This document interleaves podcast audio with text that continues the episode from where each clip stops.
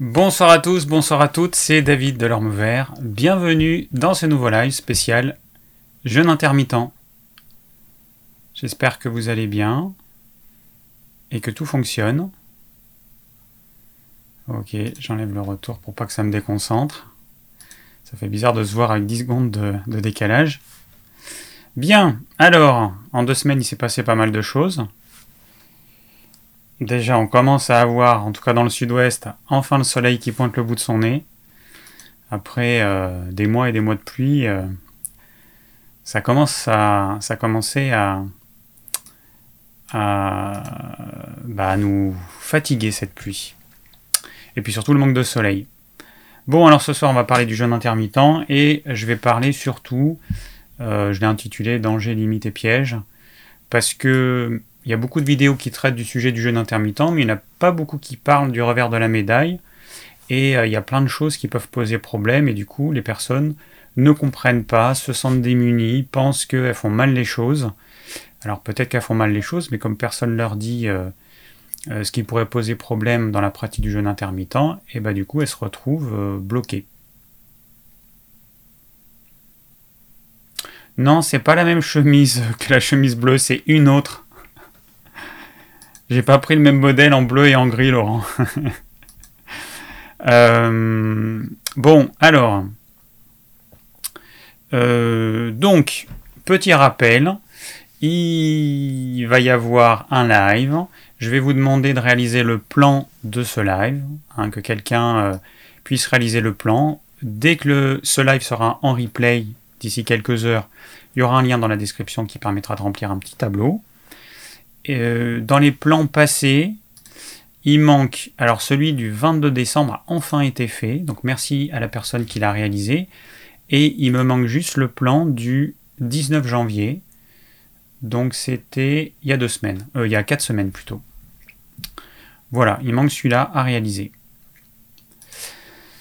Euh, ce live, donc, il sera disponible en podcast dès demain matin si tout va bien. Pour poser vos questions, je vous rappelle, pour ceux qui ne le savent pas encore, que j'ai créé un petit formulaire. Le lien est dans la description de cette vidéo, que vous remplissez.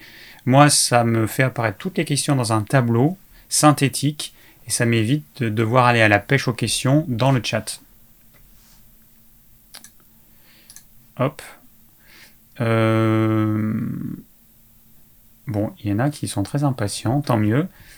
Bon, j'ai pas demandé si le son image ça allait, mais a priori, s'il n'y a pas de remarque, c'est que ça va. On va pas s'attarder là-dessus. Et, et, et, voilà.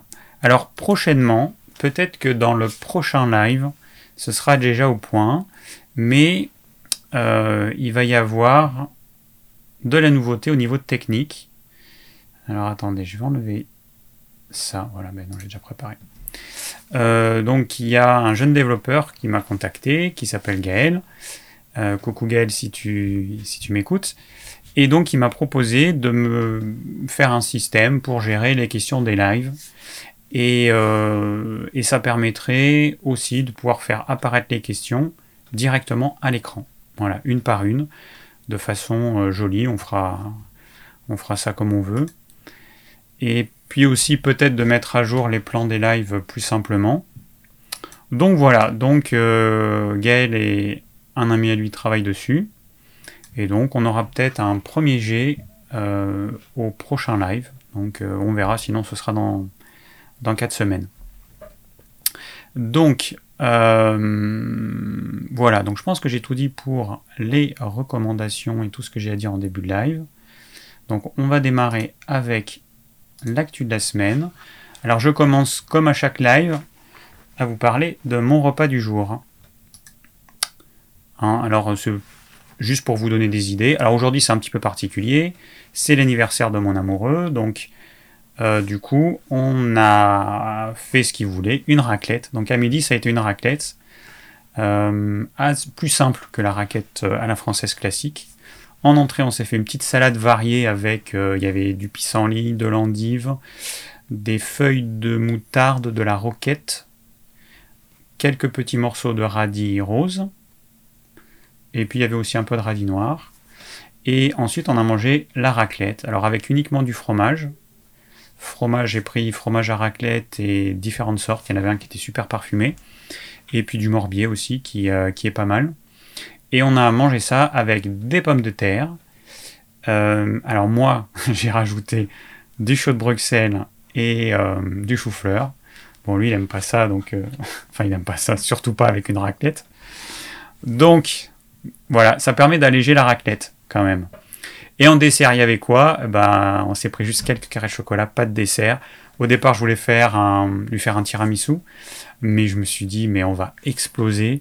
Donc le tiramisu, il sera un petit peu plus tard, ce sera pour euh, un repas ce week-end avec des amis. Et voilà. Alors, au sujet des desserts, j'ai enfin mis la recette de mon fondant au chocolat, que vous trouverez sur mon blog de cuisine, qui s'appelle cuisine.ormevert.fr. De toute façon, vous allez sur le blog, donc l'adresse elle est en bas à droite de l'écran. Et en haut, vous avez un truc qui s'appelle Mes recettes de cuisine. Ça vous envoie directement sur le blog. Et euh, voilà, vous verrez, hein, la, recette, elle est en, je crois qu'elle est en page d'accueil. Voilà, donc mon fondant au chocolat qui, euh, bah, enfin, que j'aime bien parce qu'en fait, j'ai voulu faire un truc digeste, sans farine euh, de graines. Donc il n'y a pas de farine de blé, pas de farine de riz, sans gluten. J'ai utilisé de l'amidon de manioc ou farine de manioc ou farine de mince comment ça s'appelle l'autre nom euh, tapioca. Et, euh, et, voilà. Alors il y a deux façons de le faire. Soit on le fait et on le fait cuire, soit on le fait, on le met dans des petits ramequins évidemment et au congélateur. Moi c'est ce que je fais. Je fais généralement une dizaine de, ramequins, je mets au congélateur, et comme ça, quand je veux sortir mon dessert, eh ben, il est prêt.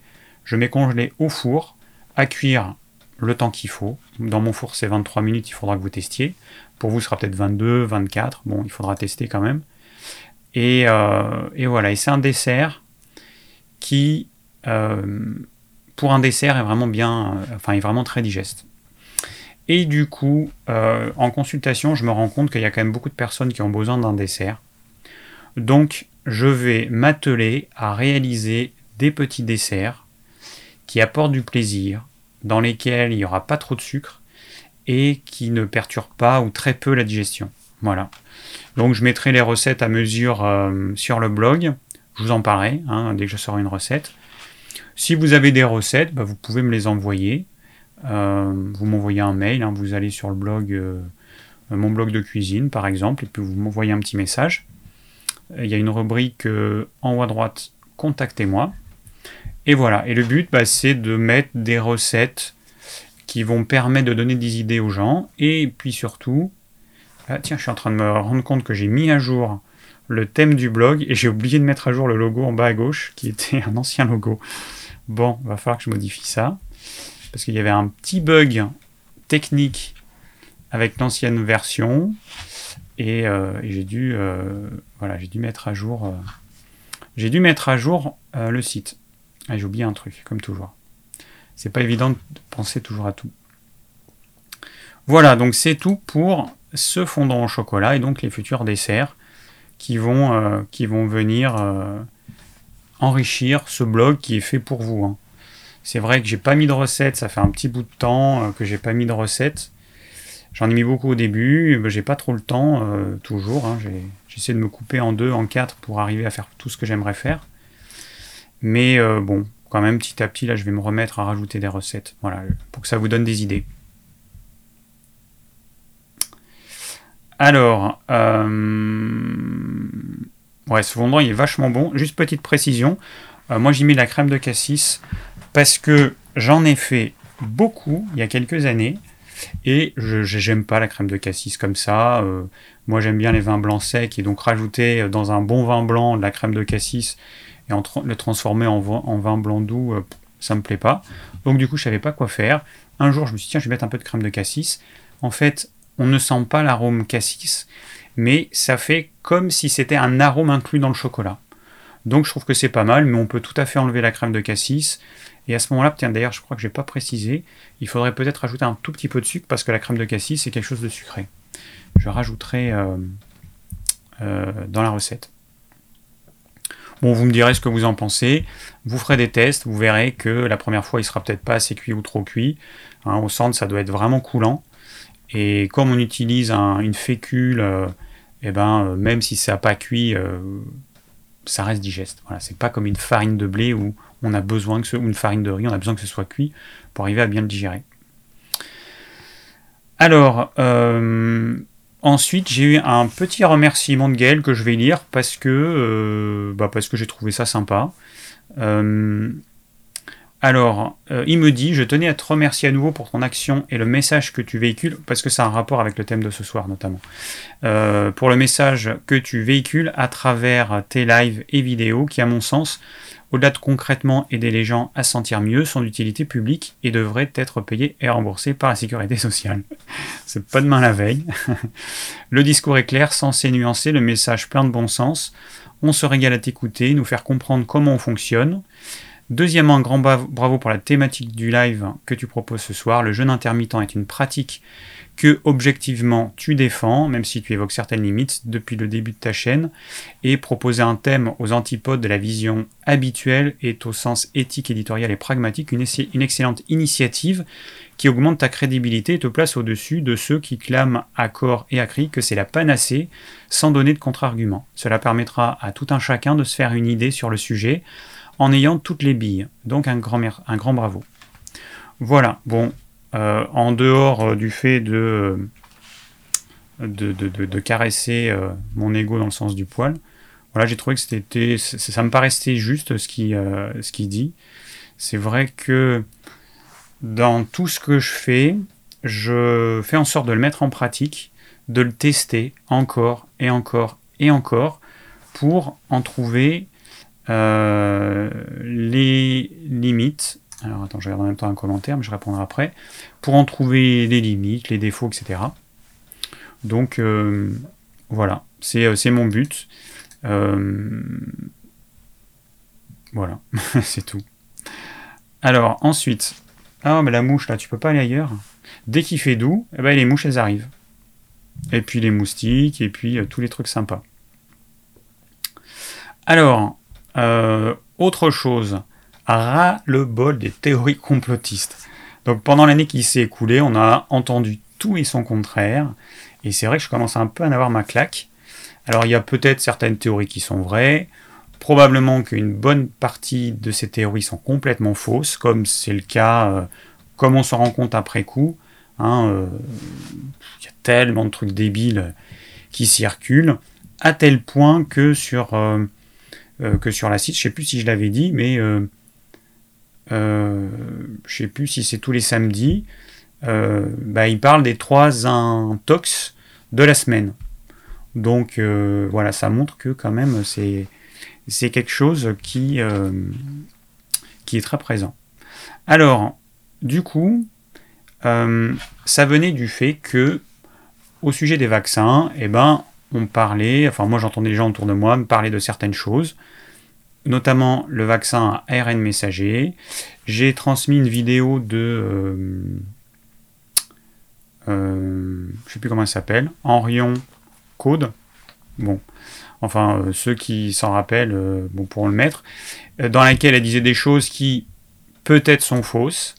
Et du coup, eh ben là j'ai deux vidéos que je vais mettre dans les commentaires et que je mettrai en bas. Alors vous n'allez pas la regarder maintenant, sinon vous n'allez pas pouvoir m'écouter, mais vous pourrez la voir avec le replay. Alors, il y a une première vidéo qui s'appelle Vaccin à, ARN, de l'idée à la fabrication. Donc, euh, c'est le média 36.9 degrés, qui m'a l'air d'être un média plutôt neutre. Alors, si c'est pas le cas, bah, dites-le moi, hein. je pense qu'il y aura des gens qui me le diront. Et donc ce premier documentaire, en fait, il nous montre l'historique de la création de ce vaccin à ARN messager. Parce que comme beaucoup de gens, euh, on s'est dit, euh, bah, il y a une maladie qui apparaît, et pouf, en quelques mois, on nous sort des vaccins, dont ce vaccin à ARN messager, dont personne n'a jamais euh, entendu parler. Alors que les recherches ont commencé dans les années 70. Donc c'est expliqué par le documentaire, la femme qui a démarré les recherches, etc très intéressant. Euh, et puis, bah, du coup, euh, ce qui est expliqué, c'est aussi le rôle de l'ARN messager, plus précisément dans le deuxième documentaire qui s'appelle ARN messager, comment ça marche. Donc toujours pareil, hein, euh, c'est toujours à 36.9 degrés. Il y a plein de vidéos qui sont intéressantes, hein, je vous invite à, regarder, ils ont, une, chaîne YouTube. Je sais pas si, si tous leurs documentaires c'est uniquement par la chaîne YouTube ou si ça passe à la télé, je sais pas. Je crois que c'est un média suisse. Alors, euh, pour vous expliquer très schématiquement comment fonctionne le vaccin ARN messager. Bon, déjà, notre ADN, c'est quoi? L'ADN, c'est à peu près 20 000 gènes pour l'humain, et un gène, ça permet, c'est une recette de cuisine pour fabriquer une protéine. Une protéine, c'est l'association de euh, plusieurs acides aminés. Et euh, voilà, comme des perles, hein, on en a une vingtaine. Et euh, suivant comment elles sont agencées, suivant le nombre de perles, eh ben, on va fabriquer une protéine, sachant qu'une protéine, c'est pas juste quelque chose de linéaire. Une protéine, a une forme spatiale. Donc ça veut dire que une même une protéine avec exactement les mêmes acides aminés, mais avec une forme spatiale différente, n'aura pas le même effet biologique. Donc, alors, je rappelle donc l'ADN, ça ne sert pas à fabriquer le corps humain. C'est pas un plan de fabrication du corps humain. Aujourd'hui, les scientifiques ne savent pas. L'ADN, lui, son rôle, c'est uniquement les protéines. la recette de cuisine de 20 000 protéines. Donc, comment ça se passe pour fabriquer une protéine? Eh ben, C'est super simple. On a ce qu'on appelle l'ARN messager, qui est une photocopieuse qui va faire une copie d'une portion d'ADN, donc d'un gène, et euh, cet ARN messager ensuite va se déplacer dans la cellule. Vous imaginez une feuille que vous avez photocopiée. Donc vous prenez la copie. Et puis euh, cette copie, donc c'est la recette de cuisine pour fabriquer cette protéine. Et on va dans une structure de la cellule qui s'appelle le ribosome. Et le ribosome, eh ben, c'est une machine qui est capable de lire la recette de cuisine qu'il y a sur l'ARN messager et de mettre les bons acides aminés au bon endroit pour fabriquer la protéine. Voilà. Et une fois que le processus est fini, eh ben, l'ARN messager est recyclé et disparaît. Voilà comment ça se passe. Donc moi, c'est comme ça que j'ai appris les choses euh, bah, quand j'ai étudié euh, l'anatomie, la physiologie et la biologie cellulaire durant mes études de naturopathie. Je rappelle, hein, c'est pas euh, des choses qui viennent de la naturopathie. Moi j'ai étudié en achetant des livres de médecine que donc je suis dans une librairie de médecine médicale à Paris. Et donc j'ai acheté des livres, les mêmes que euh, ceux que les étudiants en médecine achètent.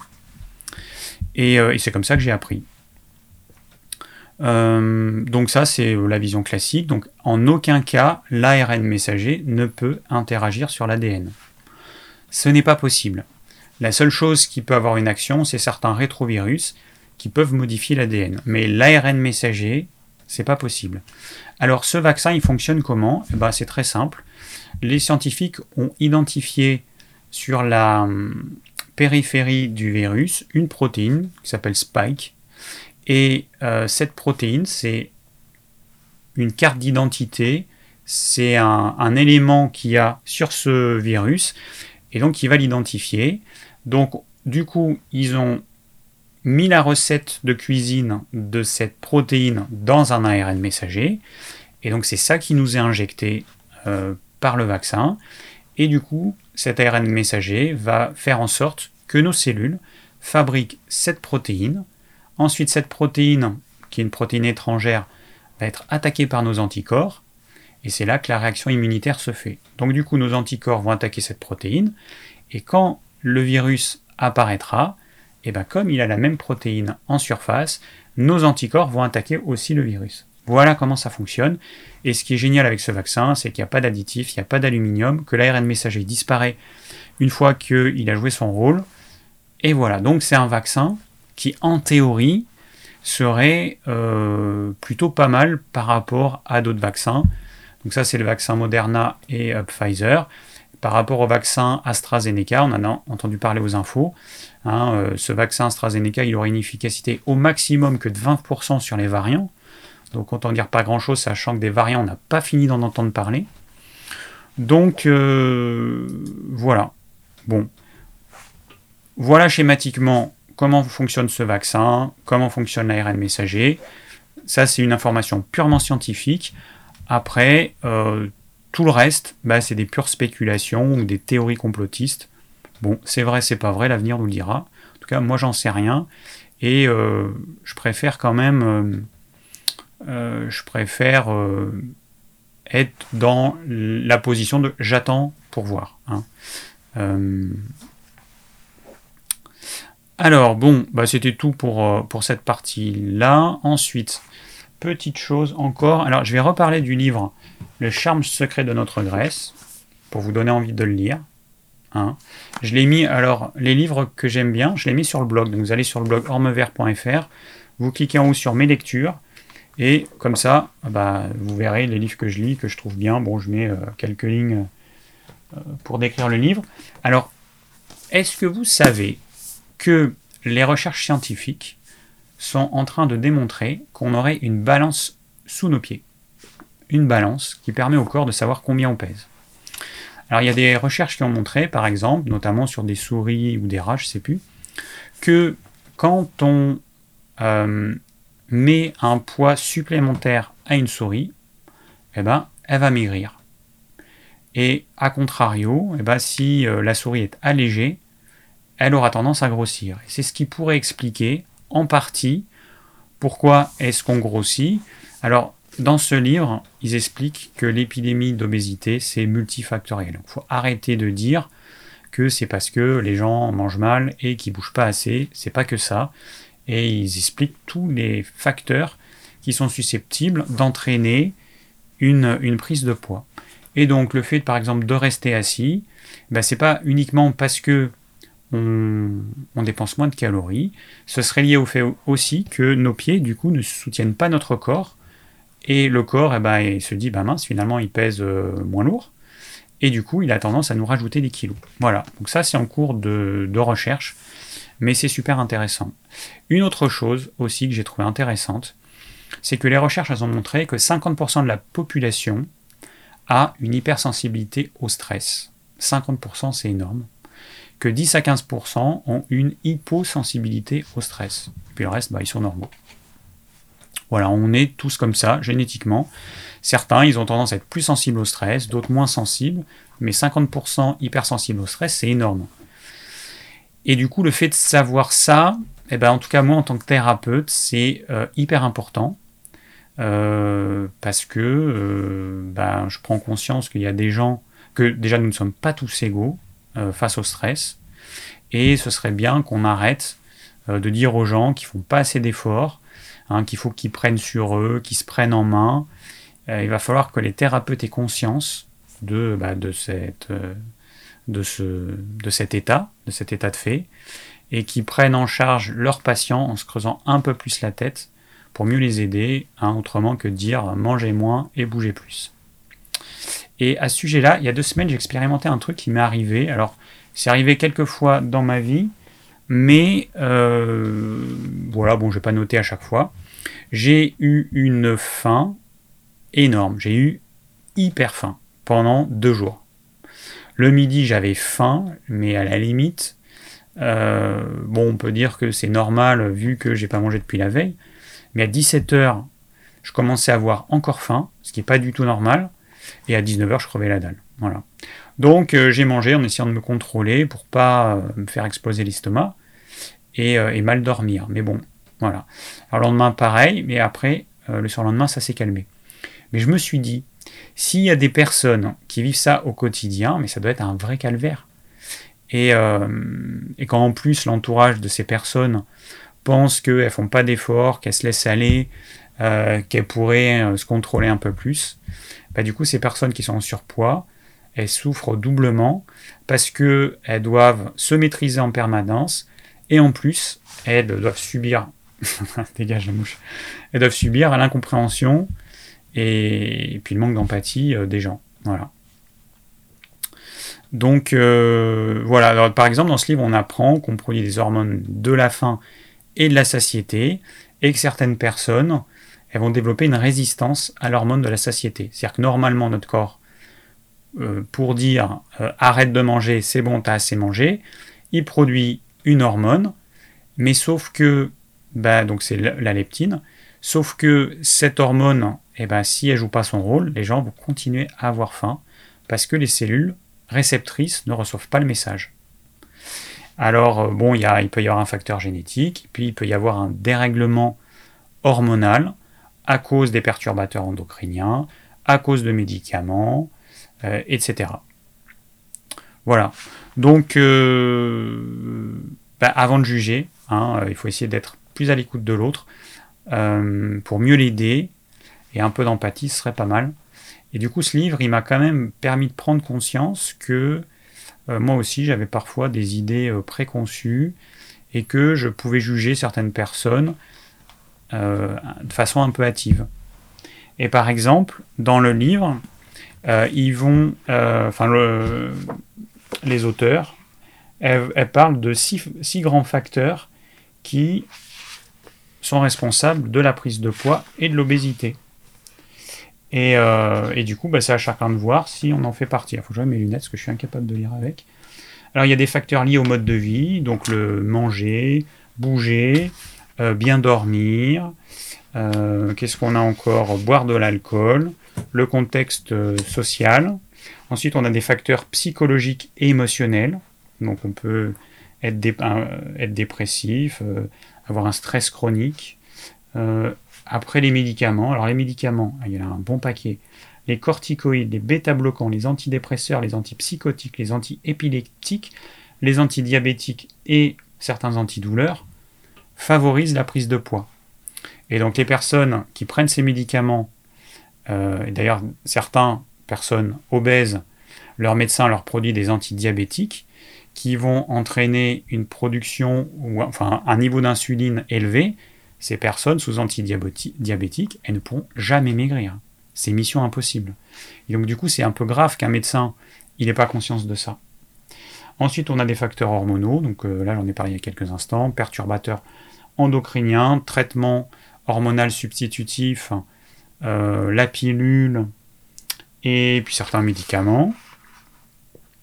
Et puis, et puis, et puis, alors des anomalies au niveau de l'hypothalamus, donc l'hypothalamus qui se trouve ici, là, dans le crâne et qui, euh, bah, c'est euh, le centre de régulation du corps, il régule la température, il régule l'appétit, euh, le métabolisme, etc. Et puis, et puis, et puis, des facteurs génétiques. Voilà. Donc, ça fait beaucoup de choses. Et, et donc, c'est loin de, de se résumer à manger moins et bouger plus. Euh, voilà. Alors, juste encore une chose. Il y a des gens souvent qui me demandent euh, la différence entre l'huile de foie de morue et la vitamine D3. Alors, sur notre site digiform.fr, on vend deux choses. Soit de la vitamine D3, donc c'est que de la vitamine D3, soit de l'huile de foie de morue. Alors, la différence, c'est euh, L'huile de foie de morue, c'est un produit complexe qui contient plein de choses. Ça contient des oméga 3, ça contient la vitamine E, donc de la vitamine D3, de la vitamine A et plein d'autres choses. C'est un aliment. Euh, si vous prenez 5 capsules par jour, vous allez avoir 113% des besoins journaliers recommandés en vitamine A. Vous allez avoir 210% des besoins euh, en vitamine D3, 625% euh, des besoins en vitamine E et 500 mg d'oméga 3. Et il y a une autre question aussi, on me demande euh, est-ce que les oméga 3 de l'huile de foie de morue, est-ce que c'est suffisant? Non, c'est pas suffisant. Si, vous ne prenez pas suffisamment de poisson gras dans la semaine, il vous faut vous supplémenter avec bah, idéalement l'oméga 3 800. Et, et, donc je rappelle, une capsule d'oméga 3 800, c'est 800 mg d'oméga 3.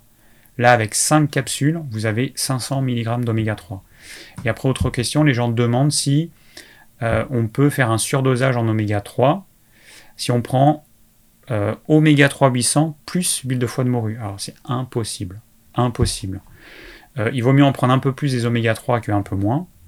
Et pour avoir un surdosage, bah, il faudrait que vous en preniez, je sais pas moi, 100 capsules d'huile de foie de morue. C'est impossible juste avec 5 capsules d'huile de, foie de morue et 3 capsules d'oméga 3 800, d'avoir un excès d'oméga 3. Voilà, donc la différence, elle est là. Donc si vous... Alors après, il y a une différence aussi, c'est des capsules et la vitamine D3, euh, c'est des gouttes.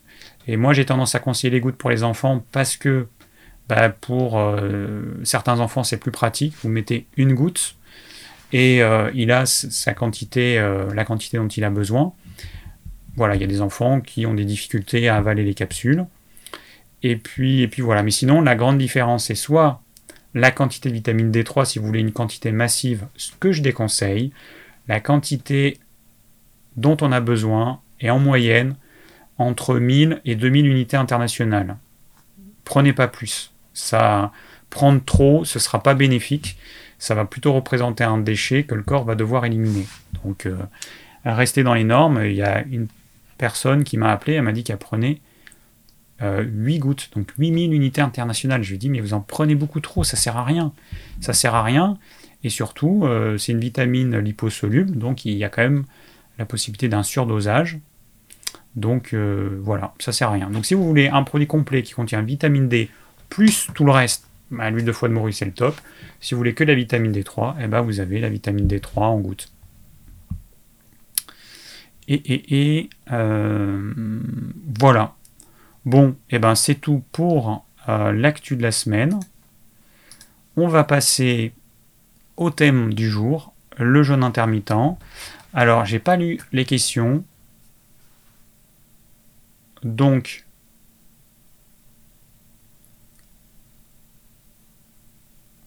Ah oui, donc il y a Brigitte qui me dit au sujet, je parle des complotistes. Les complotistes sont avant tout des gens qui ont l'esprit critique, esprit ouvert nécessaire car cela interpelle. Quant au vaccin, plutôt pas mal. Eux, moi je, suis, moi, je fuis. Alors moi, je me ferai pas vacciner. Mais, euh, euh, mais il y a différents types de complotistes. Voilà. Hein, moi, en tout cas, dans mon entourage. Alors j'ai des complotistes qui vraiment, mais vraiment sont barrés. Euh, il y en a qui imaginent des trucs, c'est du grand, grand n'importe quoi. Il y en a un, il m'a dit que pour lui, Mars était habité qu'il y avait des extraterrestres, que les extraterrestres venaient sur Terre pour nous voler notre or, et qu'il avait des preuves que l'or de la réserve de je sais pas où aux États-Unis, euh, en fait, il n'y avait plus d'or et que c'est les extraterrestres qui l'avaient pris. Donc voilà le type de théorie complotiste que j'entends. Et après, au sujet du Covid et des vaccins, euh, bon, la puce 5G, il faut arrêter, c'est n'importe quoi. moi, en tout cas, je pense que c'est n'importe quoi. Après, chacun pense ce qu'il veut, mais faut arrêter. Il y a des trucs, c'est vraiment du n'importe quoi. Mais euh, c'est bien de se poser des questions, sauf que ben, on se pose des questions. Enfin, je vous rappelle quand même, si on remonte un petit peu dans l'histoire, que au départ, quand le train à vapeur il est apparu, euh, alors je sais pas combien, à quelle vitesse il roulait, quelques dizaines de kilomètres heure à peine, mais on pensait que ça pouvait euh, générer des problèmes de santé tellement la vitesse était énorme par rapport aux autres moyens de locomotion.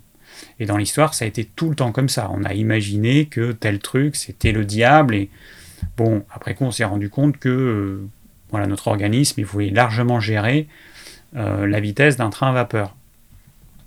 Mais il y en a eu plein comme ça, des théories. On oublie, mais il y en a eu plein, et aujourd'hui on en rigole. Sauf que nous, on est en train de vivre certaines théories, pour moi, certaines, beaucoup, c'est n'importe quoi. Mais en tout cas, c'est bien, euh, effectivement, de, d'avoir un esprit critique, de se poser des questions. Après, euh, voilà, c'est euh, prendre parti, c'est toujours compliqué. Donc, alors, donc, donc, le thème de ce soir, jeûne intermittent, erreur, danger, limite, etc. Bon, alors le jeûne intermittent, j'ai enlevé le titre parce que j'ai encore oublié. Hop. Alors le jeûne intermittent s'est présenté un petit peu partout comme la méthode parfaite pour tout le monde. C'est devenu une mode et comme à chaque mode, ben, on nous présente que le côté positif. Sauf que ben, c'est loin d'être une méthode parfaite. Et donc ben, je vais vous expliquer mon expérience. Donc moi j'ai commencé le jeûne intermittent en septembre 2017, donc ça fait euh, trois ans et demi. Donc j'ai un petit peu de recul. J'ai décidé de faire un repas par jour, mais la plupart des gens font deux repas. Alors, euh, c'est un, repas et demi par jour, on va dire. Ce que je faisais, c'est que je rompais mon jeûne avec euh, des fruits et un jus de légumes.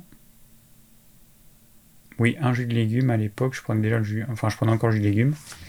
Et euh, j'attendais euh, que ça sorte de mon estomac, de digérer les fruits pour pas perturber ma digestion, puis ensuite je prenais mon repas.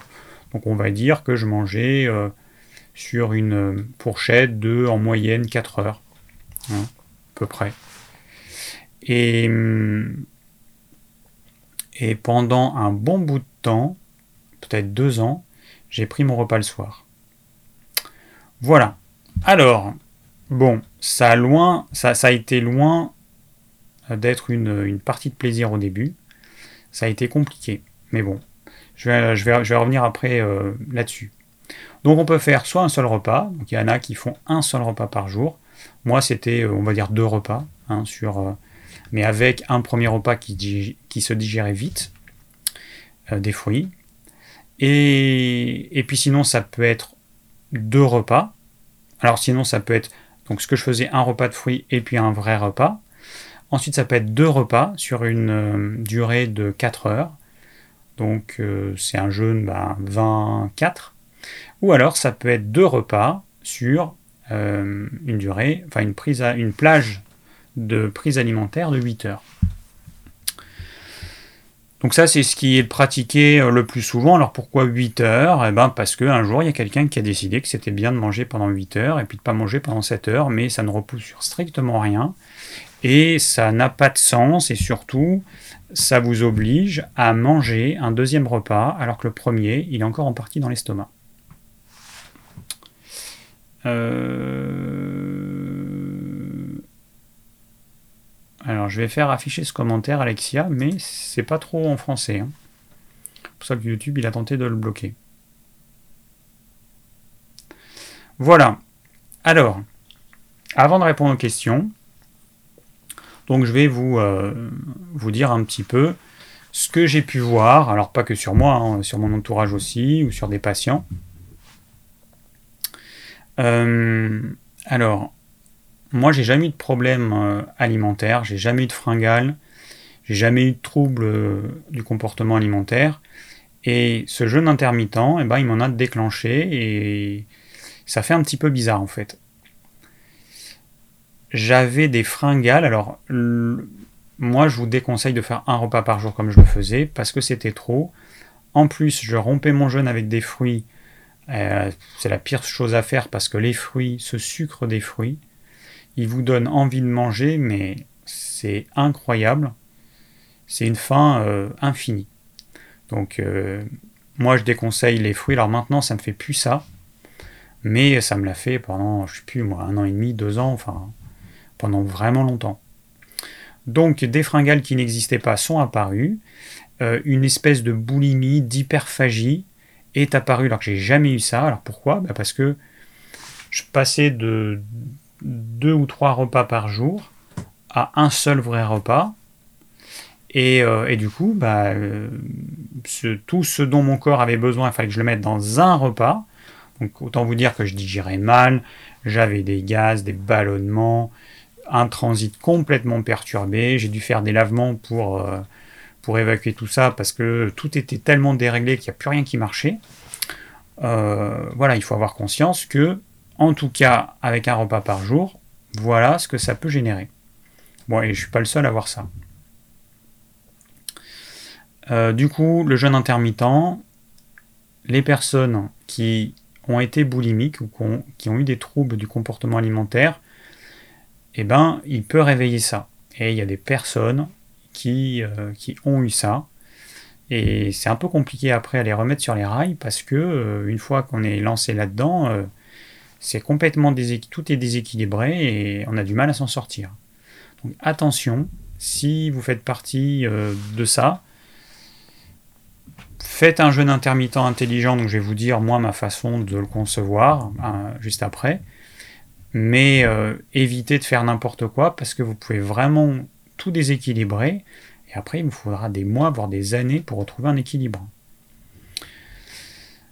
Ensuite, qu'est-ce qu'on a? Alors, euh,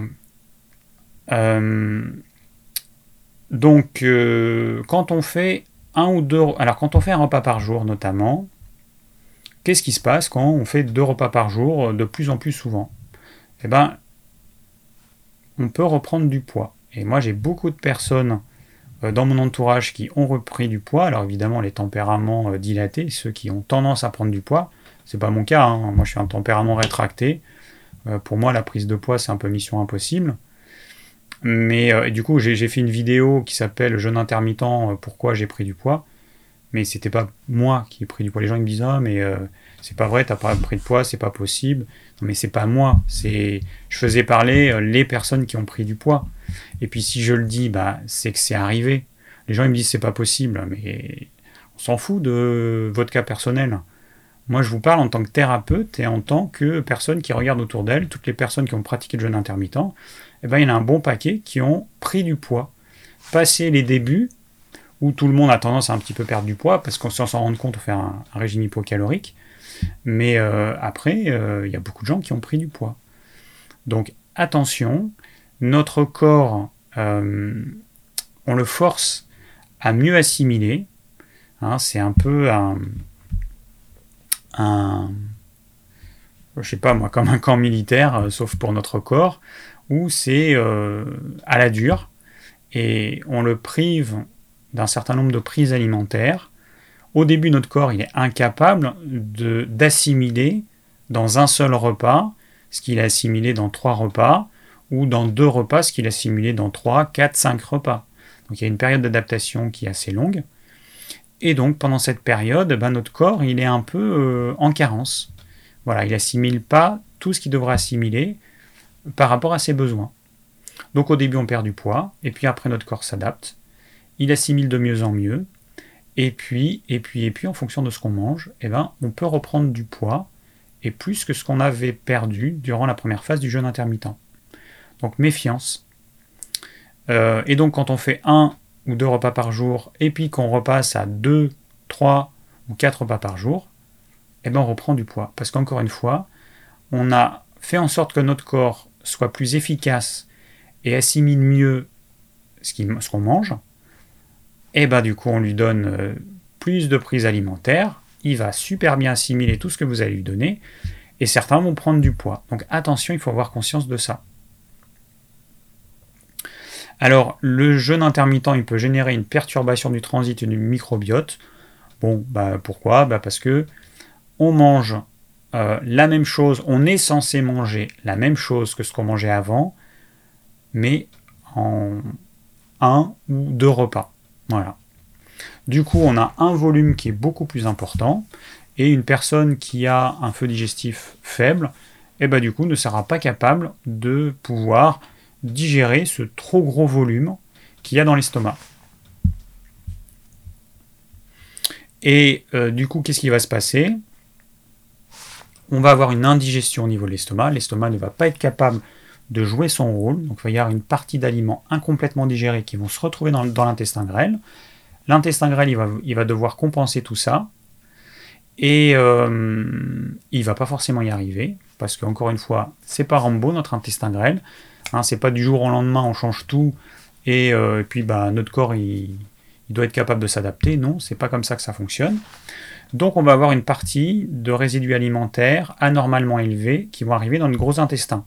Là, notre microbiote intestinal, eh ben, va grignoter euh, ces déchets alimentaires et il va produire des substances irritantes, euh, des poisons, euh, des, éléments indésirables qui vont irriter la muqueuse intestinale. Ensuite, ces, déchets alimentaires vont favoriser la prolifération de certaines familles bactériennes au détriment d'autres. Et donc, on va avoir un déséquilibre du microbiote à cause de ça, à cause de cette indigestion générée parce que on a trop d'aliments dans notre estomac et qui ne peut pas faire le boulot et que bah, la suite, c'est pareil. Euh, les autres euh, parties du tube digestif ne sont pas capables de compenser ce que l'estomac n'a pas été capable de faire. Euh, alors ensuite, parmi les erreurs, eh ben, il y a le régime hypocalorique sans le savoir. Voilà, il y a beaucoup de personnes qui font un jeûne intermittent pour perdre du poids. Alors je le rappelle, le jeûne intermittent, c'est absolument pas une méthode pour perdre du poids. Si vous le faites pour ça, il y a des chances que vous vous plantiez. Voilà, il y a de grosses, grosses chances que vous plantiez. Hein, je vous rappelle le livre euh, dont j'ai parlé tout à l'heure. D'ailleurs, je suis en train d'en lire un autre. Je vous en parlerai euh, dans deux semaines. J'ai commencé. Le monde merveilleux du gras. Alors, il, aborde la problématique sous un angle différent et j'apprends encore de nouvelles choses. Donc, c'est vraiment intéressant. Et euh, donc, si vous voulez perdre du poids juste avec le jeûne intermittent, oubliez, ça va pas marcher ça va pas marcher. Peut-être une personne sur 100 ça va marcher, mais sinon ça ne marchera pas. Pourquoi? Bah, Parce que la perte de poids, c'est pas juste euh, euh, changer, euh, passer de 3 repas à 2 repas ou de supprimer le petit déjeuner.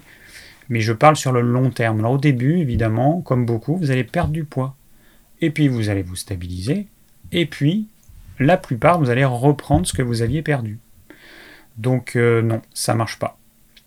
Ce n'est pas une méthode pour perdre du poids. Et il y a beaucoup de gens qui vont diminuer le nombre de prises alimentaires et qui en plus vont manger moins. Alors ça, c'est vraiment ce qu'il ne faut pas faire. Là, vous faites un régime hypocalorique sans vous rendre compte. Donc votre métabolisme de base, c'est-à-dire le ralenti de votre moteur, eh ben, il va être au ralenti, encore plus au ralenti.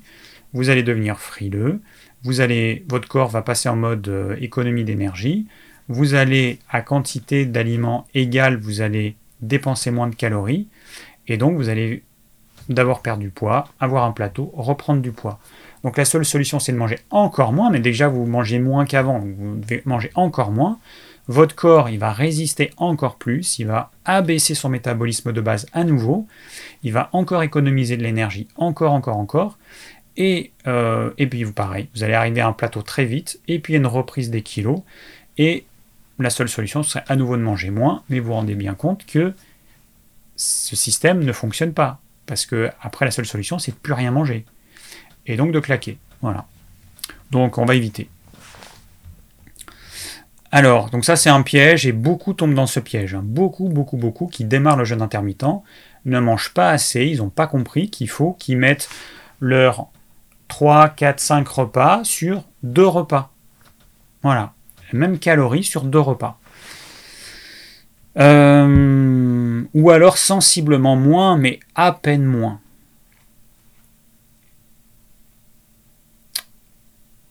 Alors, euh, après, il peut y avoir alors un autre problème que moi je vis euh, avec l'histoire du Covid. J'ai eu envie de manger le soir alors que je mangeais que le midi. Alors au début, je mangeais que le soir. Après, pour manger avec, euh, François, bah, du coup, je me suis mis à manger que le midi. effectivement, je trouve que c'est mieux. Euh, le fait de manger le soir, c'est pour euh, manger, être tranquille. Mais on mange, on a des repas trop volumineux de toute façon. C'est quand même pas l'idéal. Le sommeil, il est pas top. Et, voilà. Donc non, c'est moi j'ai pas trouvé que c'était une bonne solution. J'ai testé pendant deux ans à manger que le soir. Et non, je préfère de loin le midi. Euh, bon, moi je travaille chez moi, donc j'ai la possibilité de manger le midi à l'heure à laquelle je veux. Là, nous en hiver, on mange vers 11h. Et euh, voilà. Mais bon, on peut toujours s'arranger. Euh, chacun doit trouver ce qui lui convient. Il y a souvent la possibilité de, de, faire bien les choses. Donc avec cette histoire de Covid, alors je sais pas si c'est le stress ambiant, je sais pas. En tout cas, j'ai eu envie de manger le soir sans avoir faim. Donc j'ai mangé. Et, euh, et, je me suis rendu compte que c'était pas top en fait, parce que bah, forcément, j'ai pas l'estomac qui est complètement vide, euh, j'en ai pas besoin physiquement parce que je n'ai pas faim, et du coup, bah, ça perturbe euh, la digestion, euh, je dors un peu moins bien en partie à cause de ça, et, et un tempérament dilaté reprendrait des kilos, ça c'est sûr à 200%.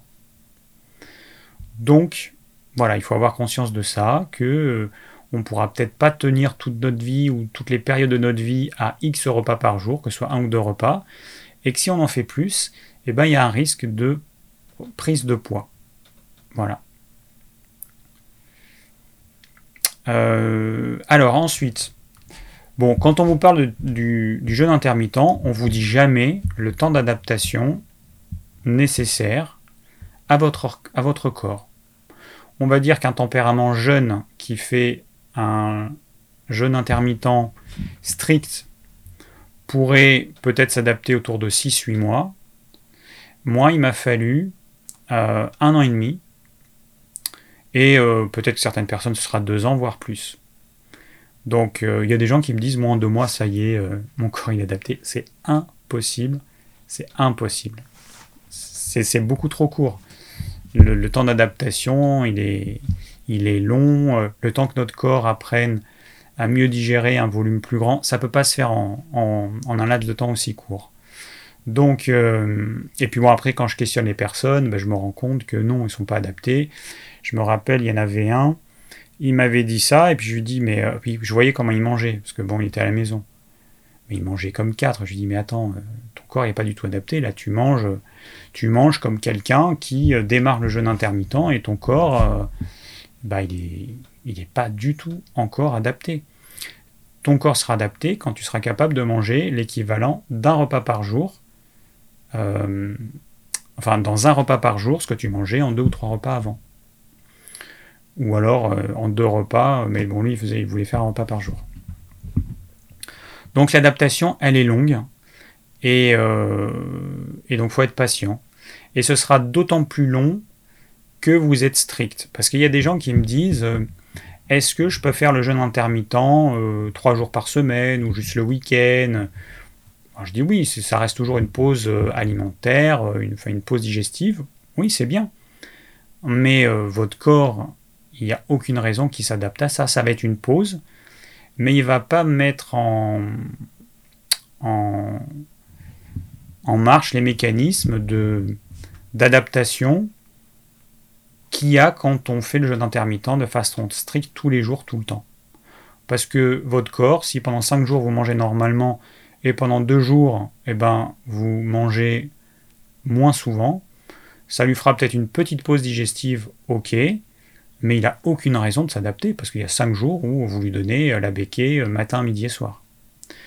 Donc, s'il n'y a pas suffisamment de jours de jeûne intermittent dans la semaine, il y a des chances que votre corps ne s'y adapte jamais. Ce sera juste une pause digestive.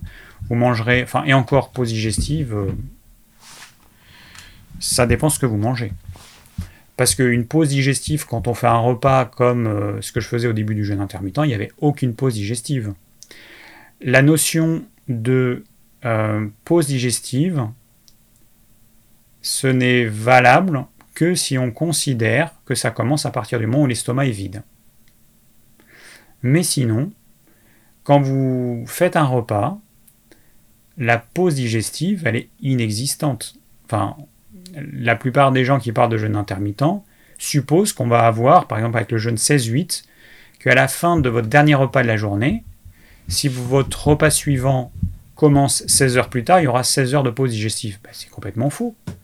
Votre tube digestif, il ne va pas s'arrêter à partir du moment où vous avez fini de manger votre tube digestif, il fonctionne. La digestion dans l'estomac, suivant ce que vous avez mangé, ça va durer au total 6 heures, 8 heures, 10 heures, voire 12 heures. Ensuite, il y a l'intestin grêle qui euh, fait son boulot, et ensuite il y a le gros intestin. Donc votre tube digestif, en 16 heures, il n'est pas au repos. C'est un allègement éventuellement, mais encore, ça dépend de ce que vous avez mangé.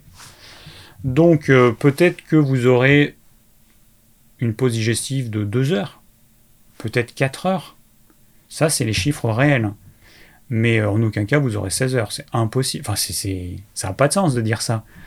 c'est, c'est un tel non-sens que je ne comprends pas pourquoi est-ce que tout le monde répète comme des débiles ça. 16 heures de pause digestive. Bon, bref. Euh, donc, ça dépend de ce que vous allez manger à votre dernier repas. Si vous mangez juste un bouillon de légumes, c'est-à-dire de l'eau euh, aromatisée aux, légumes, mais sans matière solide. Ok, donc là effectivement, ça va passer l'estomac rapidement, et là vous allez avoir une pause digestive longue. Mais si vous avez un repas complet, relativement copieux, qui demande, pour un repas normal, 8 heures, 10 heures, pour euh, passer complètement l'estomac, et bien à ce moment-là, la pause digestive, euh, au niveau de l'estomac uniquement, elle sera euh, bah, de 8 heures par exemple. Et au niveau de l'estomac, parce que votre intestin grêle, il a encore pas mal de boulot. Mais oui, j'ai de nouvelles lunettes, Sophie, depuis la semaine, enfin depuis il y a deux semaines. Voilà. Alors du coup, j'ai même pas lu tout ce que vous dites dans les commentaires. Ça défile, ça défile, ça défile. Euh, donc, ça c'était important. La notion d'adaptation et donc, enfin le temps d'adaptation et euh, cette notion de, de, de pause digestive euh, qui est mal comprise. Alors, je pense que j'ai dit tout ce que je voulais dire.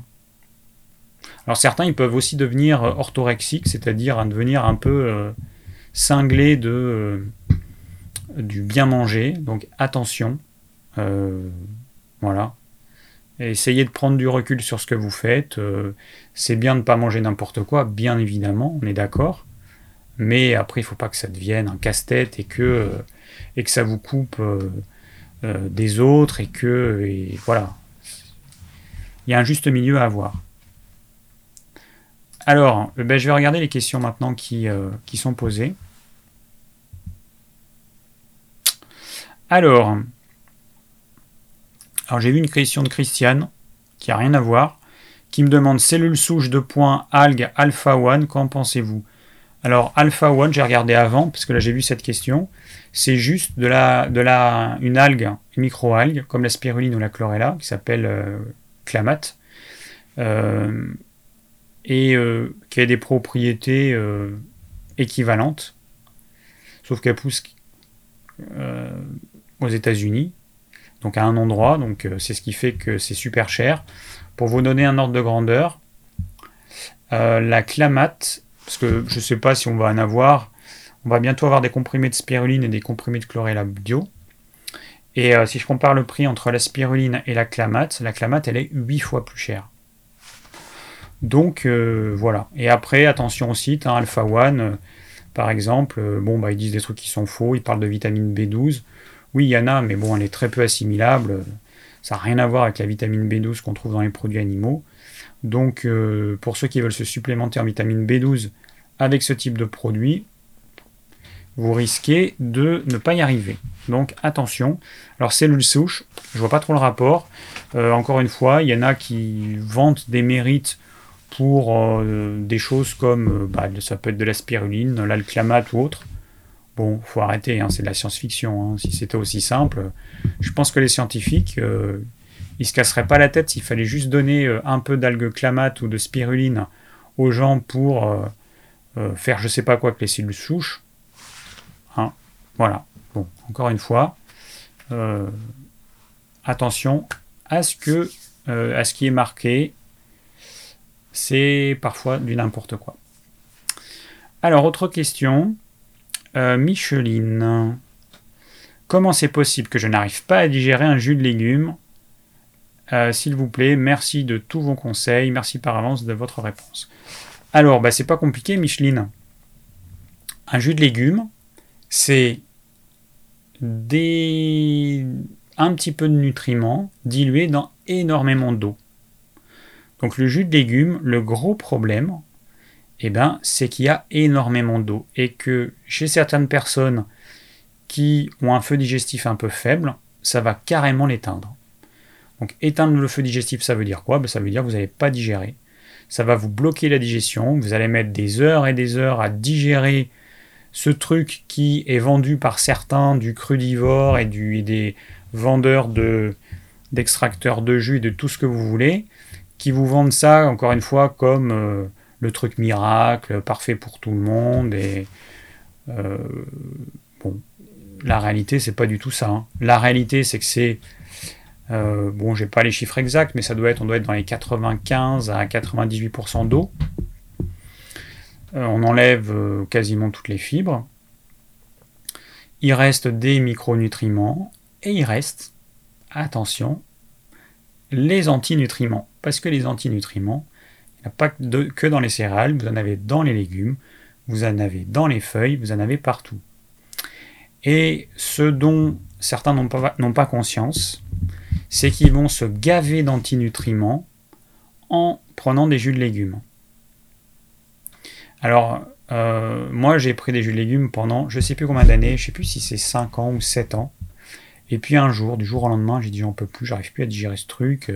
Puis j'en avais marre, faire tous les jours, passer une demi-heure à, faire le jus de légumes tous les jours, tous les jours. J'en avais vraiment marre. J'ai arrêté, et puis c'est surtout que j'arrivais plus à le digérer. Donc j'avais petit à petit, j'avais éteint mon feu digestif. Donc ça peut être bien si c'est pris en quantité adaptée à ce que vous êtes capable de digérer. Ça peut être bien si vous n'êtes pas sensible aux antinutriments qu'il y a dans les légumes dont vous faites un jus. Euh, voilà, si vous en prenez pas trop, etc.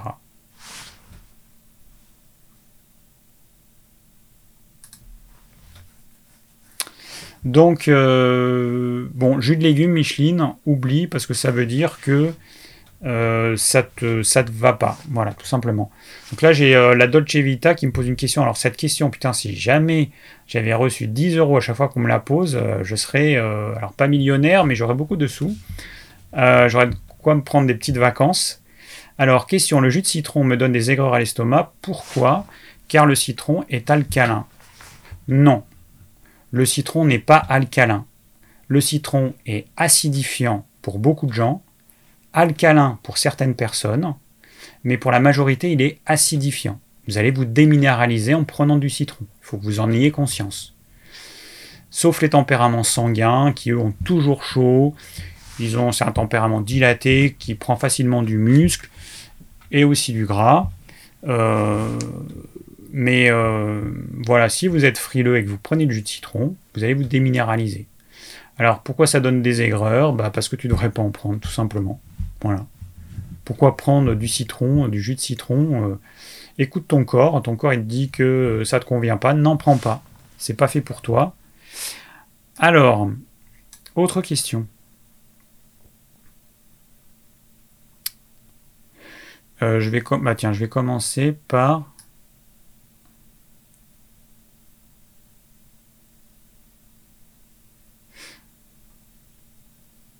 Alors, euh, Gaël qui me demande. Alors attends, euh, une question sur le jeûne intermittent et le jeûne en général. Fabien Moine et Désiré Mérien, avant lui, hygiénistes tous les deux, parlent de la notion de poids de sécurité conditionnant l'arrêt impératif de ces pratiques, et donc dans le cadre du jeûne, la reprise alimentaire, car passé ce stade, le risque pour la santé du sujet est énorme. Sais-tu comment calculer ce poids de sécurité? Je n'ai pas encore réussi à trouver de référence. Alors, Premièrement, je n'ai pas l'expérience de ça, parce que moi, j'ai jamais fait un jeûne aussi long. Euh, voilà. J'aimerais bien faire un jeûne de deux semaines, mais euh, donc j'en ai pas l'expérience. Et vraisemblablement, eh ben, ça dépend de chacun. Il n'y a pas une formule magique qui permet de déterminer le poids. C'est le corps qui va décider pour un tel que c'est, il est temps de sortir du jeûne et que pour un autre, bah, il peut continuer encore, même s'ils sont partis avec des poids identiques et qu'ils en sont à un poids euh, similaire. Voilà. Donc il n'y a pas de règle pour tout le monde. Comment rallumer le feu digestif, David? Me demande Christine. Eh ben, c'est pas compliqué. Euh, il faut arrêter de mettre trop de liquide. Donc déjà, arrêtez de mettre du liquide dans votre estomac. Euh, il y a des personnes qui boivent toute la journée. Euh, arrêtez parce que là, c'est pas possible. Faites des repas plus denses. Diminuez les crudités. Alors plus c'est cru, plus c'est difficile à digérer, plus ça va éteindre votre feu digestif. Tous les fruits crus, euh, tout ce qui est cru, toutes les crudités en entrée, tout ça, ça va éteindre votre feu digestif. Donc soit vous supprimez les crudités dans un premier temps, le temps de remonter votre feu digestif, soit vous mélangez un petit peu de crudité avec votre plat chaud. Ensuite, mangez plus dense, protéines animales, de qualité évidemment, un petit peu de féculents si vous en avez besoin, un petit peu de légumes cuits, du bon gras, et diminuez les légumes cuits, diminuez les légumes crus, diminuez ou supprimez les fruits, euh, buvez moins, enfin buvez uniquement la quantité dont vous avez besoin, évitez de boire à longueur de journée, et petit à petit votre feu digestif va remonter. Après, il y a aussi la possibilité de manger plus épicé, rajouter du gingembre, du piment, du poivre. Euh, Qu'est-ce qu'on a encore? Buvez chaud pendant votre repas. Vous pouvez boire une tisane pendant votre repas par exemple. Euh, voilà, mais c'est ça qu'il faut retenir. Hein. Il faut arrêter de, mettre des choses trop liquides et trop crues. Alors ensuite, j'ai Mouloud, euh, bah, qui mon âge, parce qu'il a mis son année de naissance. Alors, David, j'ai découvert le jeûne intermittent à travers tes vidéos et je trouve que tu nous l'enseignes parfaitement bien. Je te remercie d'ailleurs. Ma question est la suivante. Je pratique le jeûne intermittent depuis quelques années. Je me sens mieux dans mon corps. Ça me permet de me régénérer, de me réparer. Je fais des jeûnes de 24 heures une fois par semaine. J'aimerais augmenter et passer à 36 heures une fois par semaine. Y a-t-il un risque au niveau de mon métabolisme? Dis-moi ce que tu en penses. Et merci David, je regarderai toujours tes lives avec plaisir. Je remercie le ciel que tu es avec nous, David. Tu es un homme saint d'esprit et tu mériterais de recevoir un prix Nobel. Euh, tu as un grand cœur, ça se voit, que tu aimes partager. Encore merci. Je rigole parce que c'est quand même un, peu too much. Bon. Euh, alors, 36 heures une fois par semaine. Euh, dans ton cas, ça ne devrait pas poser de problème. Donc euh, voilà, c'est le maximum, 36 heures une fois par semaine. Après, si tu fais plus, il vaut mieux le faire une fois toutes les deux semaines. Mais 36 heures, euh, il n'y a pas de problème, ça va passer. Je rappelle que après 36 heures, il faut quand même faire une petite reprise alimentaire au bouillon de légumes ou bouillon de légumes plus carcasse ou bouillon de légumes os. Une petite reprise alimentaire. Vous commencez par boire juste le bouillon, vous attendez une ou deux heures. Ensuite, vous mangez les légumes vous attendez quelques heures que votre estomac soit vide, et ensuite vous pourrez manger un repas normal. Mais faites l'effort de faire ça, parce que sinon vous allez perdre une bonne partie des bénéfices de votre euh, petit jeûne. Le jeûne, c'est pas uniquement le fait d'arrêter de manger, c'est éventuellement une descente, mais sinon c'est la partie pendant laquelle vous ne mangez pas, et la reprise alimentaire, tout ça, ça fait partie du processus de jeûne. Il y a beaucoup de gens qui euh, squeezent la, reprise alimentaire et qui finalement ont un bénéfice qui est euh, nul, tout simplement.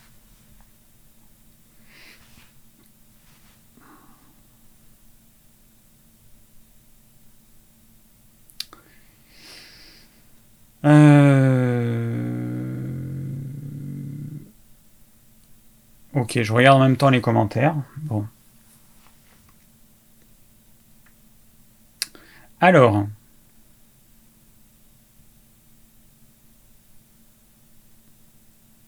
Alors j'ai Bouchera qui me demande peut-on prendre des légumes et des salades avec beaucoup d'huile d'olive? J'en prends beaucoup, est-ce que ça fait grossir? Alors, euh, Bah écoute, tout, tout, tout dépend de ce que tu manges.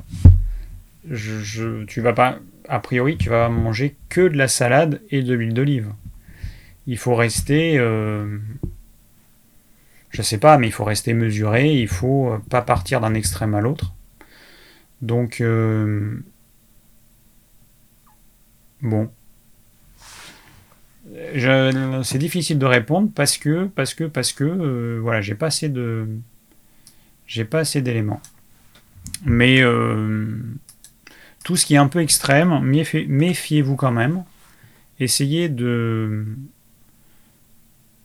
de, réfléchir à ce que vous faites, d'être à l'écoute de votre corps et donc euh, pas faire n'importe quoi. Alors on parle du Miamo 5 le repas qui combine les cinq éléments essentiels pour notre bien-être. C'est quoi ça, le Miamio 5 Quels sont les ingrédients? Alors, une céréale ou un tubercule ou légumes racines. Des légumes, un peu de légumineuses, un peu de protéines animales, de l'huile crue.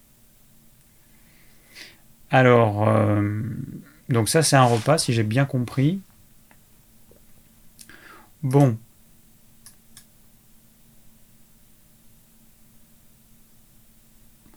Alors moi ce qui me gêne c'est la légumineuse peut euh, poser problème à certaines personnes. Voilà. Une céréale ou une tubercule ou légume racine, c'est pas nécessaire. En tout cas, on n'est pas obligé de manger des céréales. Et on n'est pas obligé de manger un légume racine ou un tubercule à chaque repas. Euh, en fait, c'est des recettes qui vous font croire qu'il y a une logique qui serait valable pour tout le monde. Ça fait un petit peu comme une recette euh, magique, hein, une formule magique, une recette magique, où on vous dit pour être en bonne santé, voilà, vous faites le Miamo 5, c'est un repas qui combine les 5 éléments essentiels pour notre bien-être. Donc vous devez manger impérativement une céréale ou un tubercule ou un légume racine, plus des légumes, plus un peu de légumineuses, plus un peu de protéines animales, plus de l'huile crue. Il y a des éléments qui, moi, me semblent euh, essentiels, donc de l'huile, enfin en tout cas certaines, euh, pas forcément de l'huile, en tout cas du gras, du bon gras. La protéine animale, ok. Légumineuse, c'est complètement facultatif. Les légumes, ok, ça c'est important aussi. Mais une céréale, c'est pas nécessaire. On n'est pas obligé de manger euh, ça à chaque repas. Donc, euh, ma réponse, euh, Lily, c'est non, je ne conseillerais pas. Alors ensuite, qu'avons-nous comme question? Ah oui, Eve, que pensez-vous du jeûne intermittent pour les femmes enceintes? Ah oui, après il faut que je dise ma notion du jeûne intermittent que j'oublie. Enfin, jeûne intermittent idéal. alors, une femme enceinte qui décide de se mettre au jeûne intermittent euh, alors qu'elle est enceinte, surtout pas. Mais vraiment à éviter impérativement. C'est le meilleur moyen d'être carencé. Comme je vous ai dit, l'adaptation, elle se compte plutôt en l'ordre de une année. Euh, donc faire ça pendant que tu es enceinte, mais euh, c'est hyper dangereux. Une femme qui euh, pratique le jeûne intermittent depuis des années et qui tombe enceinte, eh ben, elle va, il faut qu'elle soit à l'écoute de son corps. Elle oublie le jeûne intermittent, elle mange en fonction de la faim qui va être envoyée par euh, l'hypothalamus, qui reçoit des informations de tout le corps, et notamment, euh, une femme enceinte, elle doit augmenter sa réserve graisseuse et donc, euh, le corps, eh ben, l'hypothalamus, il va envoyer un message de faim euh, à travers certaines hormones, comme la gréline par exemple, qui est produite par l'estomac, ou en diminuant la production de leptine par exemple, qui est l'hormone de la satiété. Et euh, voilà, donc on oublie le jeûne intermittent, mais, et on mange en fonction de sa faim. Ça, c'est un impératif. Alors, Eve, toujours pareil, euh, qui me demande Puis-je prendre plutôt mes capsules d'oméga 3 le midi plutôt que le soir? Oui, car je ne mange pas le soir et il me semble que c'est mieux assimilé le soir. Oui, alors bon, en fait, ce qu'il faut comprendre, c'est que quand on mange le midi, il y a des chances que le soir, même si vous ne mangez pas, votre estomac, eh ben, il est encore euh, en partie euh, plein ou pas complètement vide. Donc du coup, en théorie, on pourrait très bien prendre les capsules d'oméga 3 le soir. Ça va arriver dans un estomac qui a pas tout à fait fini de digérer. On pourrait faire ça. Sinon, vous les prenez le midi. Voilà, l'idéal, bon, il se trouve que la chronobiologie des oméga 3 a montré qu'ils étaient mieux à le soir, mais bon, prenez-les le midi, hein.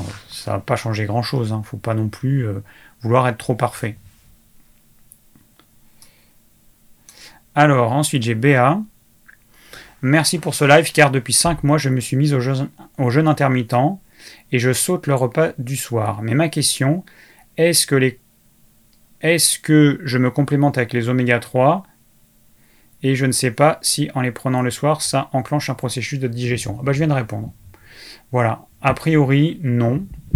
Et, euh, et voilà, donc c'est soit tu les prends le midi, soit le soir, ce serait possible parce que c'est hyper rare que le soir à 19h, l'estomac soit vide. Franchement, euh, c'est hyper rare. Il y a certains tempéraments qui ont un métabolisme accéléré et à ce moment-là, oui, pour eux, ce sera le cas, mais pour la majorité des gens, ce ne sera pas le cas. Euh,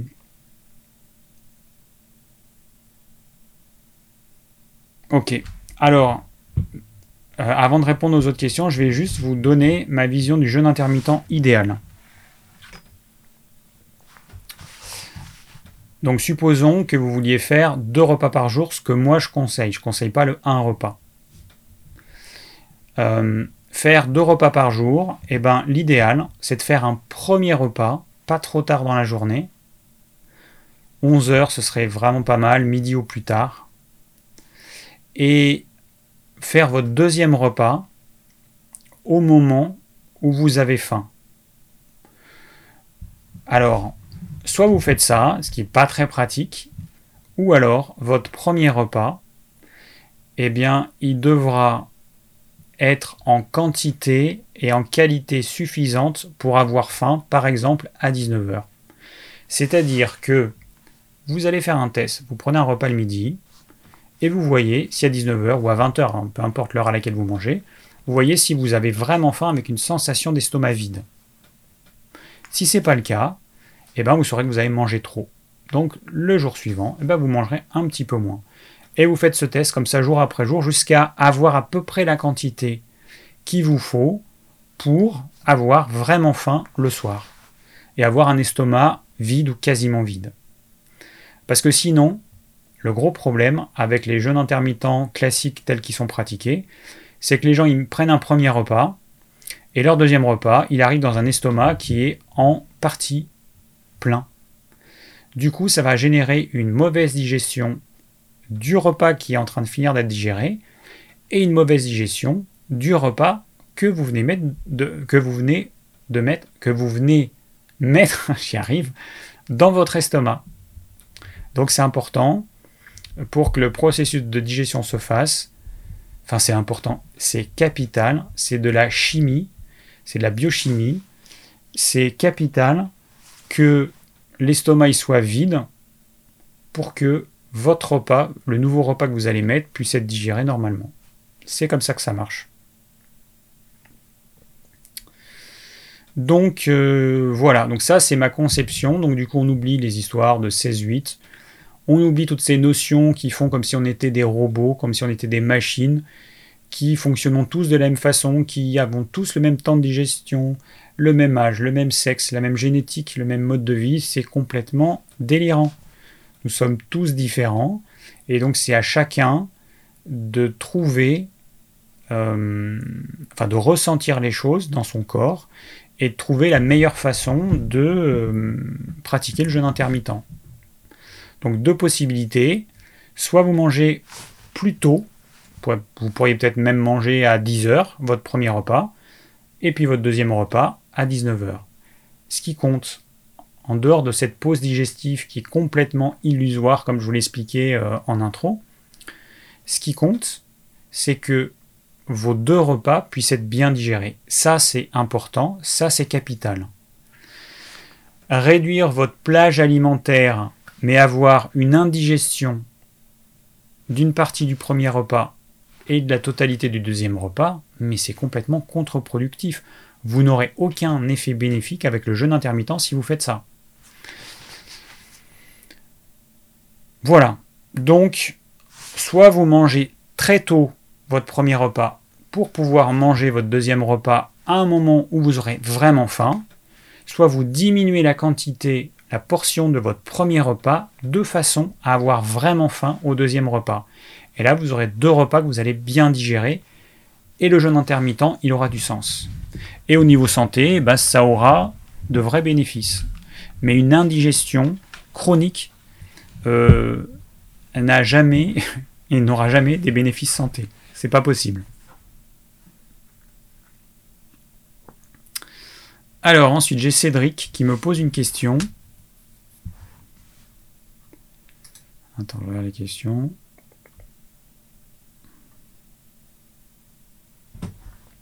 Alors j'ai Daniel qui me dans le chat qui me dit je mange à midi en quantité suffisante, mais j'ai déjà faim vers 17-18 heures. Pourquoi? Alors, première possibilité. Il y, a plein de raisons possibles, mais première possibilité, tu ne manges pas ce dont ton corps a besoin. Peut-être que tu manges pas assez de protéines animales. Peut-être que tu manges trop de glucides. Donc les glucides, c'est pain, pâtes, riz, pommes de terre, tous les féculents et tout ce qui a un goût sucré. Et que du coup, ça va t'amener une hypoglycémie réactionnelle. Euh, donc c'est des pistes à regarder, hein, mais donc ça, pas assez ou pas assez dense. Tu manges pas assez dense. Tu vas peut-être manger euh, une salade et puis pas grand chose de dense, pas de suffisamment de gras, pas suffisamment de protéines animales et peut-être pas de féculents alors que tu en as besoin, en tout cas en petite quantité. Voilà, à vérifier. Après, il peut y avoir d'autres problèmes, il peut y avoir des problèmes de santé ou certains déséquilibres, mais en supposant que ce soit lié à l'alimentation, euh, voilà, je dirais ça. Alors la notion du goûter, le goûter c'est quand même un truc où on, mange du sucre. Il faut avoir conscience. Le goûter, on mange du sucre. Ou des fruits, ou des fruits séchés, ou des oléagineux, ou euh, un gâteau. C'est une bonne excuse pour manger du sucre. Alors pourquoi pas, hein, après, euh, à vous de voir. Mais le goûter, en tant qu'adulte, on n'en a pas besoin. Parce que avoir faim parce que notre repas précédent est déséquilibré, supposons par exemple qu'il n'y ait pas assez de protéines animales. Donc notre repas précédent est déséquilibré. Si vous mangez du sucre goûter pour essayer de masquer cette faim qui a du sens, hein, qui est là pour dire attention, tu ne manges pas équilibré à ton repas précédent, bah, c'est contre-productif. C'est pas du sucre qu'on doit manger.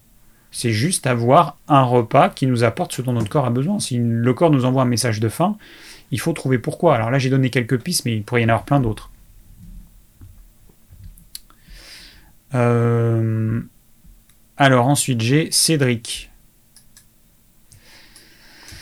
Alors, euh, je fais un repas par jour, sauf le week-end, où je prends un petit... Alors, le problème quand j'afficherai euh, vos questions, bon, moi je m'y suis habitué aux fautes d'orthographe, je m'y habitue, même si ça me fait mal au cul, mais bon, je m'y habitue. Mais le problème, c'est que vos fautes, elles s'afficheront à l'écran, parce que je ne vais pas m'amuser à les corriger. Donc ce sera un petit peu l'inconvénient, mais tant pis. Désolé, de toute façon, je donne juste un prénom, hein, vous êtes anonyme. Hein. Mais euh, voilà, ce sera un peu l'inconvénient.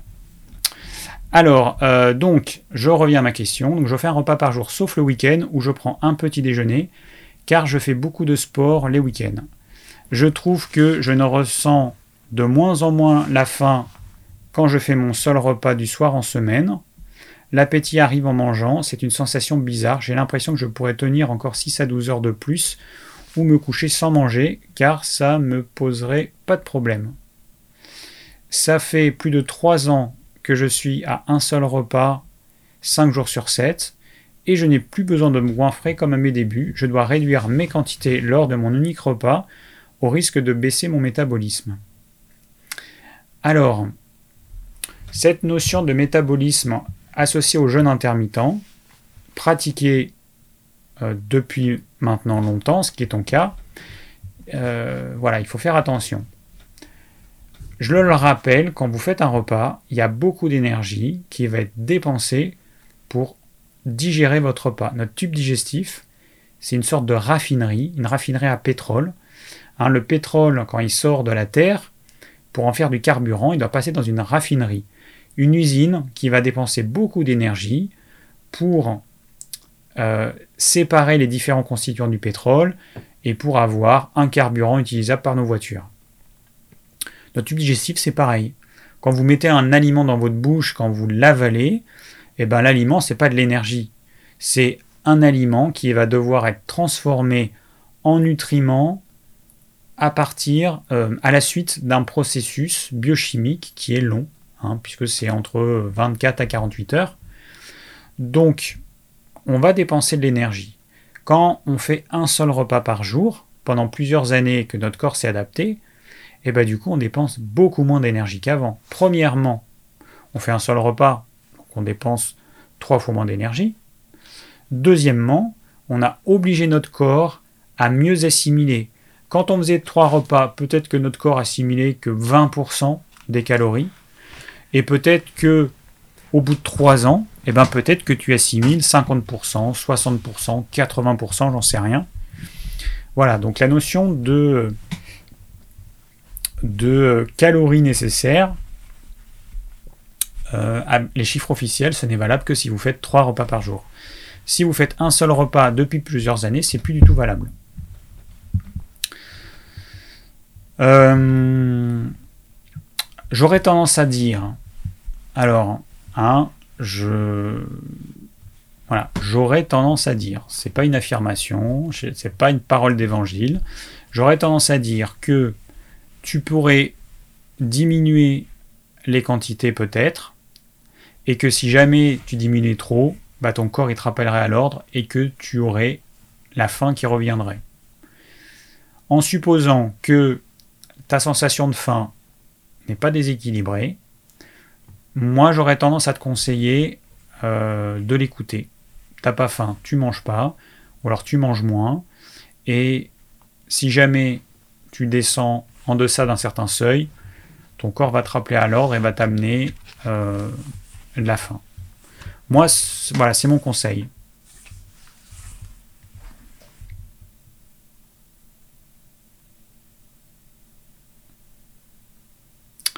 Euh, bon, attends, je peux pas lire tous les trucs parce que là, ça défile beaucoup, beaucoup, beaucoup. J'essaie de répondre aux questions qui m'ont été posées dans le formulaire. Alors, euh, ce qui est bien dans le dans le truc qui sera développé euh, par le développeur, c'est que chaque fois que j'aurai répondu à une question, elle disparaîtra. Et du coup, j'aurai pas à faire comme je fais là, j'ai un tableau avec toutes les questions, donc je suis obligé de vérifier celles auxquelles j'ai répondu.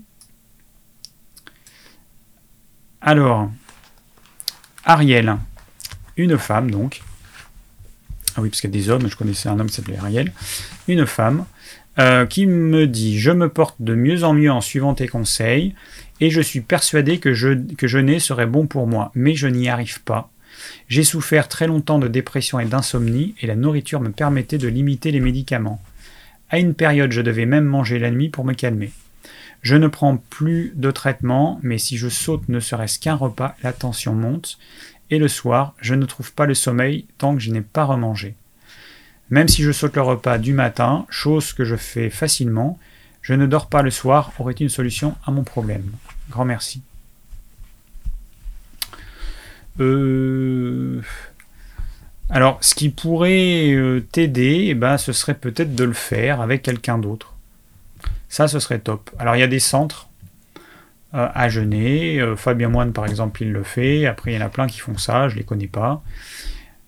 Bon, c'est vrai que le groupe, il aide beaucoup. Après, ce serait bien aussi de le faire avec quelqu'un. Sinon, si tu peux, si tu vas pas dans un centre, le faire avec quelqu'un, ce serait pas mal. Le faire à deux, c'est quand même beaucoup plus facile que de le faire tout seul. Et euh, mais j'ai pas de solution, j'ai pas d'autre solution à te proposer. Euh, je parlais tout à l'heure euh, dans l'actu de 50% de la population qui serait hypersensible au stress, peut-être que tu fais partie de ces personnes-là, et que du coup, le jeûne, ça te génère un stress qui est décuplé par rapport à quelqu'un de normal, sachant que 50% des gens ont une hypersensibilité, donc ce serait plutôt eux les gens normaux. Euh, donc, euh, je sais pas. C'est pas évident. Euh, il faudrait peut-être essayer Je sais, non, je sais pas, parce que tu me dis que si tu sautes le petit déjeuner, bon, c'est pas évident. Euh, j'ai pas une réponse toute simple qui me vient, donc je suis désolé. À creuser. Alors, un long message de Henri, 24 ans.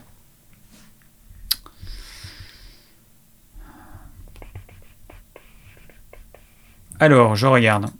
Euh, je fais très attention à mon alimentation.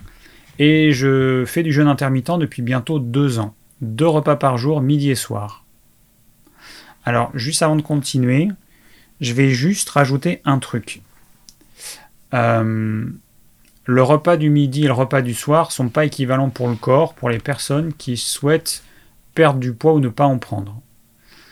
Euh, le soir, euh, notre corps, naturellement, un repas équivalent à celui du midi, produira jusqu'à 50% d'insuline en plus. Donc l'insuline étant leur mode du stockage.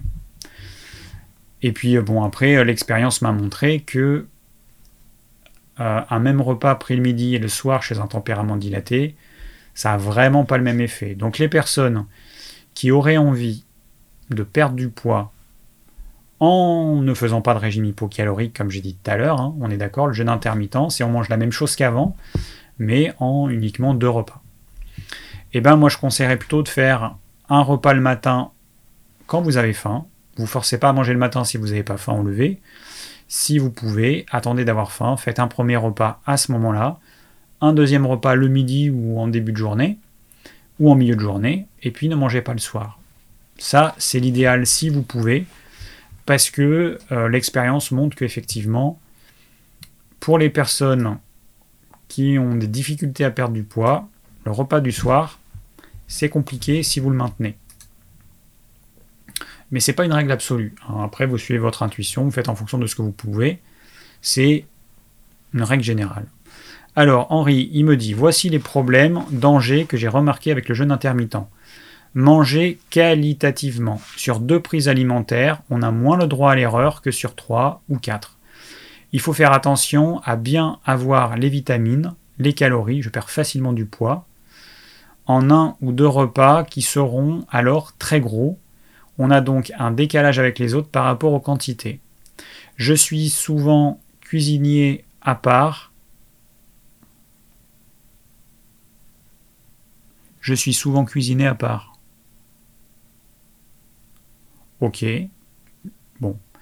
Et euh, manger quantitativement sans, aller jusqu'à l'indigestion, il faut faire attention à manger assez, car on a seulement une ou deux opportunités par jour pour prendre des calories.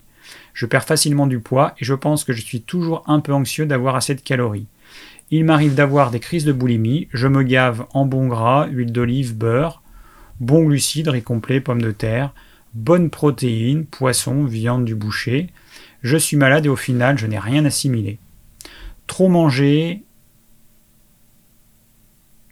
Oui, c'est ça. Trop manger, c'est trop manger. Il faut faire attention à ne pas épuiser le foie, les reins sur le long terme, avec des indigestions chroniques.